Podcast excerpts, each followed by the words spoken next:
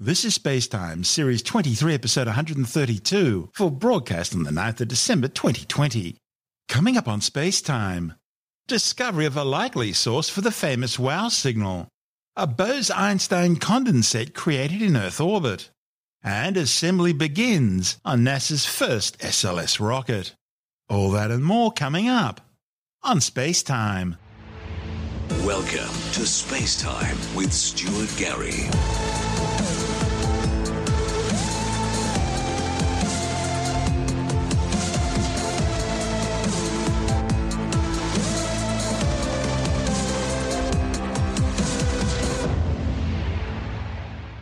A new study may finally have narrowed down the likely source of the famous WOW signal. The 72 second long extraterrestrial signal detected by the Ohio State University's Big Ear Radio Telescope in 1977 was so strong and unusual, astronomers circled a printout of the signal data, writing the term WOW next to it in the margin. For years, it was thought by many to be the most promising sign of possible extraterrestrial intelligence.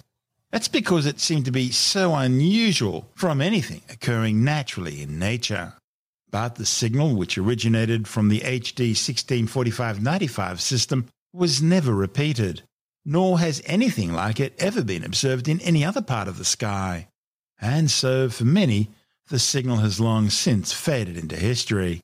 But now a report on the pre-press physics website arXiv.org claims Alberto Caballero has narrowed down the likely source of the WOW signal to a distant sun-like star, catalogued as 2MASS 1928-1982 minus 264123.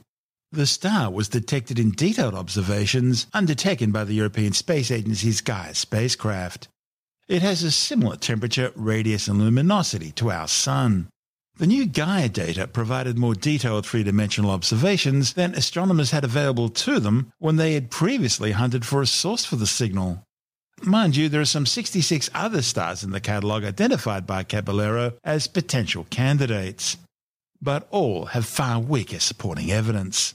This is space time. Still to come, a Bose Einstein condensate created in Earth orbit, and assembly begins on NASA's first SLS rocket.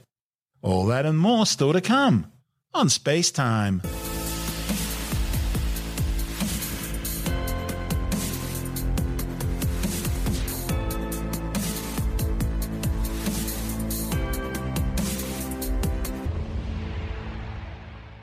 NASA says its Cold Atom Lab aboard the International Space Station is opening new windows on some of the fundamental physics of quantum mechanics.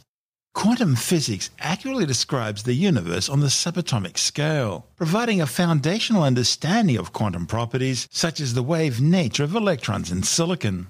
These properties are important fundamental aspects of modern technology used extensively in things like electronics, ranging from old school transistor radios through to the most advanced supercomputers and cell phones.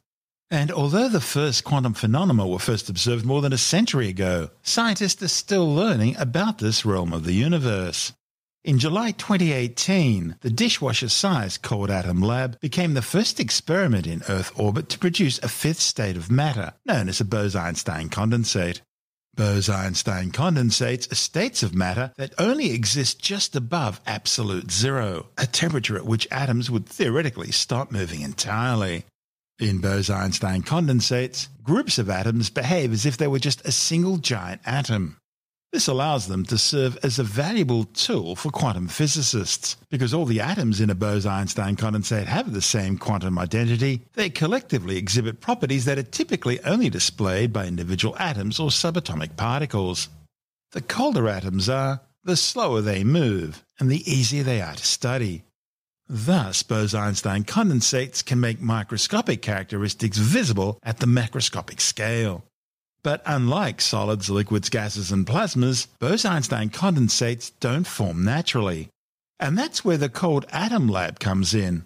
It uses lasers to cool down atoms to ultra-cold temperatures, creating these Bose-Einstein condensates and allowing scientists to study their basic quantum physical properties in ways not possible in the 1G environment on Earth.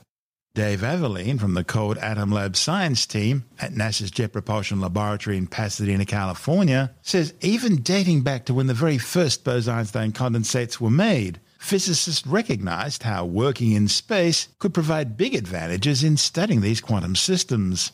On Earth, scientists produce Bose-Einstein condensates in a vacuum, but the atoms are still pulled down by gravity, and they quickly reach the floor of the chamber, which typically limits observation times to less than a second. To get around this, previous ultra cold atom experiments have used sounding rockets, or they've dropped their specially designed hardware from the top of tall towers in order to create a few minutes or seconds of weightlessness.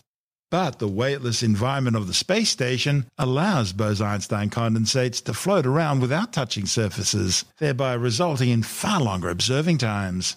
From its perch on the orbiting outpost, the Cold Atom Lab has provided scientists with thousands of hours of microgravity experiment time, allowing them to repeat their experiments multiple times and to exercise more creativity and flexibility in the experiments they conduct. And ultra cold atom facilities in space should also be able to reach colder temperatures than Earthbound laboratories. One way to do this is to simply make the ultra cold atom clouds slowly expand, which causes them to get colder. And it's much easier to do that without gravity pulling the atoms to the ground. Longer observing times and colder temperatures both provide opportunities for deeper insights in the behaviors of atoms and Bose-Einstein condensates. This report from NASA TV. It's kind of crazy to think that you make something cold by shining light on it. Normally, we think about shining light on something and making it hot. Laser cooling does something quite counterintuitive. It makes something cold by shining light on it. Temperature is about motion the molecules in the air in this room are moving really fast, about 300 meters per second. If you cool down a gas, you're making the atoms and molecules move more slowly. And getting to the lowest possible temperatures that's the extreme that we're trying to go to on CAL, and we learn something new when we go to those extremely low temperatures. We start with atoms that are actually room temperature, even a little bit hotter than room temperature. We just have a vapor of them in a glass cell where we use uh, radiation pressure from lasers to slow down atoms. As it turns out, light pushes on stuff. We don't feel it when we walk out in the sunlight, but for something as light as an atom, the push that you can exert by shining light on the atom, in our case laser light, can be really significant. We don't actually use two lasers, we actually use six. So there's two this way, two vertical, two in and out. And so no matter which way the atom's moving, it's always moving towards one of the lasers, and that causes it to slow down and cools them down to one thousandth of a degree above absolute zero. But eventually, to get to the temperatures that we need for CAL, we actually have to turn off the lasers. And what we do is we move the atoms so that they're held by magnetic forces. And what we can do now is we can just adjust the magnetic field so that this trap that they're held in is not very deep. So we can make it so that the most energetic atoms just have enough energy to just move off and escape and they fly away we can actually pull out just the hot atoms, leaving the rest of them at a colder temperature. This is called evaporative cooling. It's essentially the same as when you blow on your coffee cup. The hottest molecules make it out of the water, and if you can constantly be blowing those away, you can cool down your coffee. And that gets us all the way down to these temperatures of microkelvin, a millionth of a degree above absolute zero. But it turns out you can get even colder by using another really old trick called adiabatic expansion. If you take any gas and you expand it, it'll get colder. So we're doing the same thing on a sort of small scale. We have this little small sample of atoms that are confined by magnetic fields. Uh, and what we're doing is we're reducing the strength of that magnetic field, which lets the atoms expand out something like a factor of a thousand, which causes them to cool off by a factor of a thousand this trick works so well, we get down to temperatures below one nanokelvin, one billionth of a degree above absolute zero. And it's being done on the Cold Atom Laboratory every day. And in that report from NASA TV, we heard from Cold Atom Lab Principal Investigator Bill Phillips, Cold Atom Lab Project Scientist Rob Thompson, and Cold Atom Lab Principal Investigator Cass Sackett. This is Space Time. Still to come, assembly begins on NASA's first SLS rocket, and China's Chang'e 5 sample return mission successfully lands on the lunar surface. All that and much more still to come on Space Time.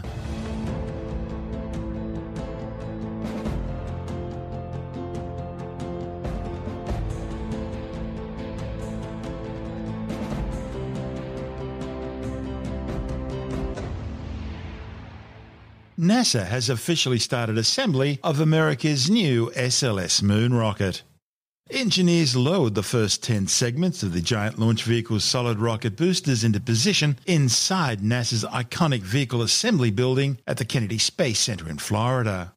The Heavy Lift SLS or Space Launch System is humanity's first moon rocket since the days of the mighty Saturn V Apollo moon rockets and their failed Soviet Union counterparts, the N1, back in the 1960s.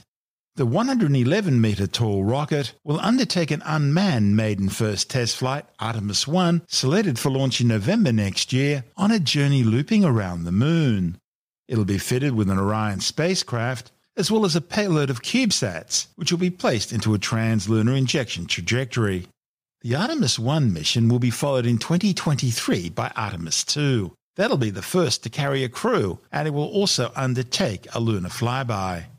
Current plans call for the Artemis 3 mission, slated for launch in 2024, to return humans to the lunar surface for the first time since Apollo 17's historic mission in December 1972.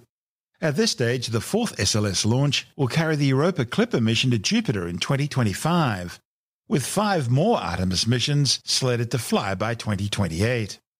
Stacking the first sections of the SLS's twin solid rocket boosters, which are based on those used on the Space Shuttle, on the mobile launcher, marks a major milestone in the Artemis program. It follows Northrop Grumman's recently completed first full-scale test of an SLS solid rocket booster at the company's Promontory, Utah test facility. Meanwhile, the SLS core stage is still undergoing its test program at NASA's Stennis Space Center in Mississippi. Over the next few weeks, engineers will load the 65 meter long core stage with propellant and liquid oxygen. They'll then carry out a full engine test burn, firing its four main Space Shuttle sourced engines to simulate a launch and ascent to orbit. But it's those two solid rocket boosters flanking the core stage which will do most of the heavy lifting during the launch. The boosters burn 6 tons of solid aluminum based propellant every second, together producing some 39.1 meganewtons of thrust, providing 75% of the SLS vehicle's total thrust at liftoff. This space time. Still to come. China's Chang'e 5 lunar lander successfully touches down on the surface of the moon, and later in the science report, a new species of carnivorous dinosaur discovered in Argentina. All that and more still to come on Space Time.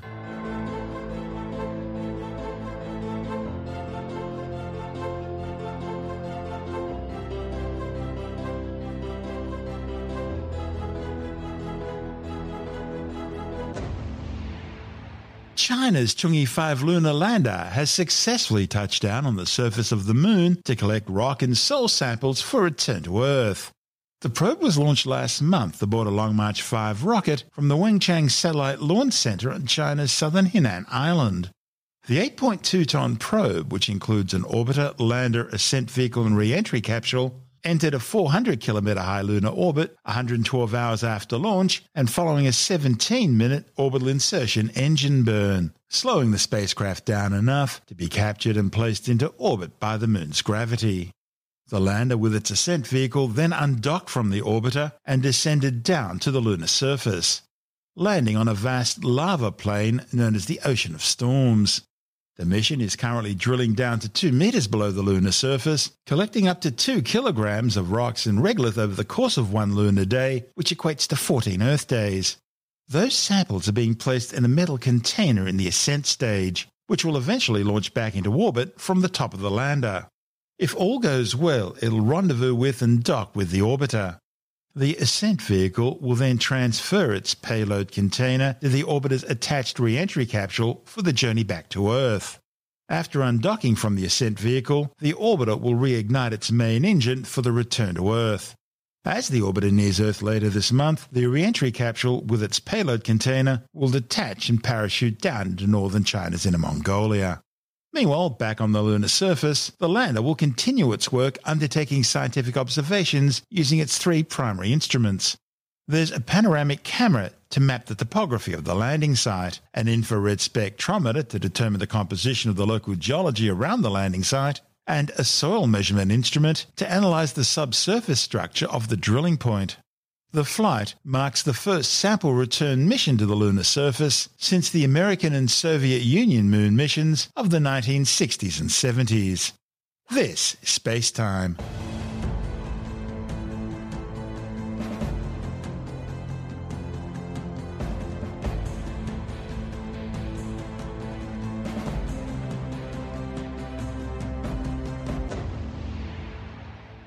And time now to take another brief look at some of the other stories making news in science this week with the Science Report.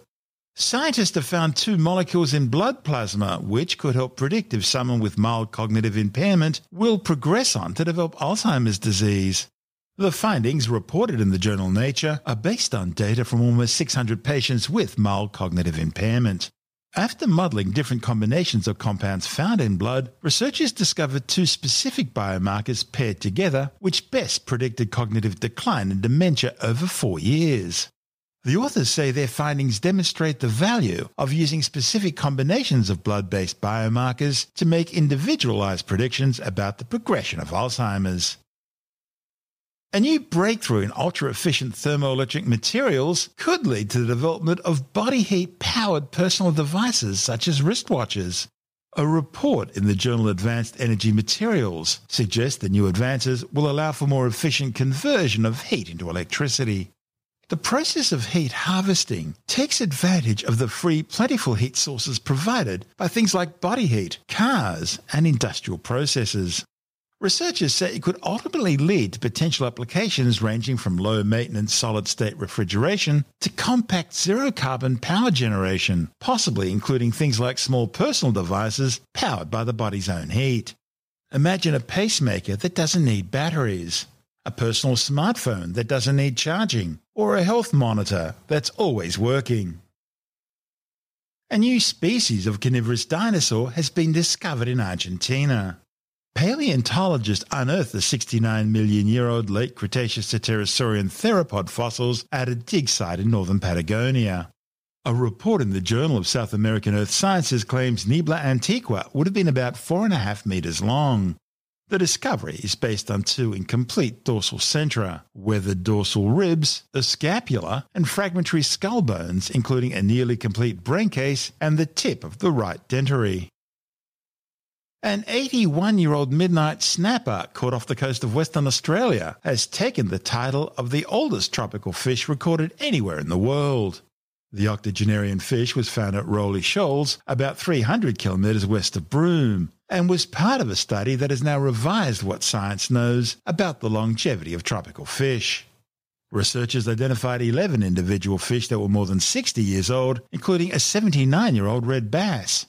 Australian Institute of Marine Science fish biologist Dr. Brett Taylor, who led the study, says the midnight snapper beat the previous record holder by two decades. The research will help scientists understand how fish length and age will be affected by climate change. Marine scientists are able to accurately determine the age of fish by studying their ear bones, which contain annual growth bands that can be counted in much the same way as tree rings.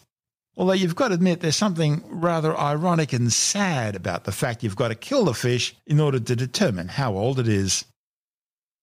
The rise of the gigabit internet in Australia and around the world, and 5G's dirty little secret are two of the topics dominating the world of technology right now. With the details, we're joined by Alex Zaharov-Reutt from ITWire.com. Gigabit internet is 1,000 megabits. And, you know, in Australia we talk about 100 megabits. And, you know, I remember when first modems were 300 bits per second. Now I we talk about those. megabits and Remember gigabits. noises? I used to whistle along to it. And I remember when the 56K uh, modems had a different sound to the earlier. One they all had a different sound to each other as, Yeah. as time went on. But look, the gigabit speeds are now becoming much more widely available. They've been available in places like South Korea and Hong Kong for the last few years. My cousin has one a gigabit connection at his place in Hong Kong, and uh, you know I was seeing speeds of 900 megabits download, but you know 300 megabits would be a bad day. and um, you know uh, in Australia for many years before we had the NBN, which brought a mixture of fibre to the node, um, fibre to the curb, and fibre to the premises directly as well as wireless. ADSL2 was giving people average speeds across Australia of five megabits. So we've come a long way since then, and there's a lot further to go, both with fixed fibre and with wireless in 5G. Australia's internet's still a bit of a hodgepodge, really, isn't it? It is, um, as I mentioned before, fibre to the node, fibre to the curb, and then fibre to the premises, where fibre goes right to your house as opposed to going to a box at the end of the street, which then uses copper to come to your place. I mean, that's still a much faster way than plain ADSL. VDSL is what it's called, and VDSL was being tested in 2005. Unfortunately, we didn't go with a fibre to every home scenario, which unfortunately would have taken a lot longer to build and would just would have been much more expensive. But now, now that the Mark One NBN has been built, they're now going to spend four and a half billion dollars to give people fibre if they're willing to pay for fast internet speeds. And today in Australia, a gigabit connection is available for as low as $150 a month, much cheaper than it was before. And uh, in places like the US, there are plenty of providers that have gigabit fibre options. And uh, in Japan, I remember three or four years ago hearing that they had two gigabit services already. So the wired world is only getting faster, but of course the other side of the equation is 5G. And there's a dirty little secret there. Tell me about it. Yeah, well, I've been using some 5G devices, and I've noticed that whilst I can get some really fast download speeds on 5G, the upload speeds haven't been as impressive. And uh, I've noticed when I do speed tests against 5G and 4G in the same location that uh, I can get very good download speeds with 4G, sometimes just as fast or even faster than the 5G, and often the upload speeds are faster as well. But look, I've been able to get on two different networks speeds of almost 500 megabits or almost half a gigabit. But normally you're getting anywhere from sort of 40 megabits up to 100, 200, 300. It just depends where you are. And sometimes it's, it's less than 100, other times it's over But the, the upload speeds I've noticed have been, you know, 6.96 when I'm getting a, a download speed of 80. Or uh, another example here is I'm getting a, a, I had a download speed of 10.9 megabits and an upload speed of uh, 5.74. So you can get slow speeds just because you're on 5G. Just because it says 5G doesn't mean it's all super fast all the time. There, are, there are times when you can get uh, 4G just as fast, but I think this is because 5G still hasn't been as widely rolled out yet as it as it will be. How does Australia compare to the rest of the world when it comes to download and upload speeds? Well, having a look at the World Population Review website, they've got Singapore at number one with 191 megabits average download speed. South Korea number 255, Taiwan 151. Hong Kong 151, and Romania in uh, the top five at 130. We've got the United States at 115, but we have to go all the way down past New Zealand at 21. Uh, 21st spot with 96.97 megabit average download speeds. Australia was down in 60th place with 40.37 megabit download speeds. In fact, its mobile average, according to this particular site, of 63.34 megabits on a wireless connection is faster than what we get on wired. But at home, I'm on a 100 megabit connection, and I regularly get peak speeds of you know at least 80, and I get upload peak, peak upload speeds of 30. So it just depends. I mean, this is a countrywide average. And at the bottom of the list, we have Yemen at 3.54 megabits and Turkmenistan 176 at 1.76. It's, it's So download We're pretty bad, almost but we it- could be worse. well, if we had gone with fibre 10 years ago and built that across the country, we would be having speeds similar to Hong Kong and Singapore right at the very top. But over the next few years, the government will be spending billions of dollars to upgrade people to fibre if they want to pay for those extra speeds. And because those faster speeds are dropping in price, I reckon a lot of people will take it up. That's Alex Zaharov-Reutt from ITWire.com.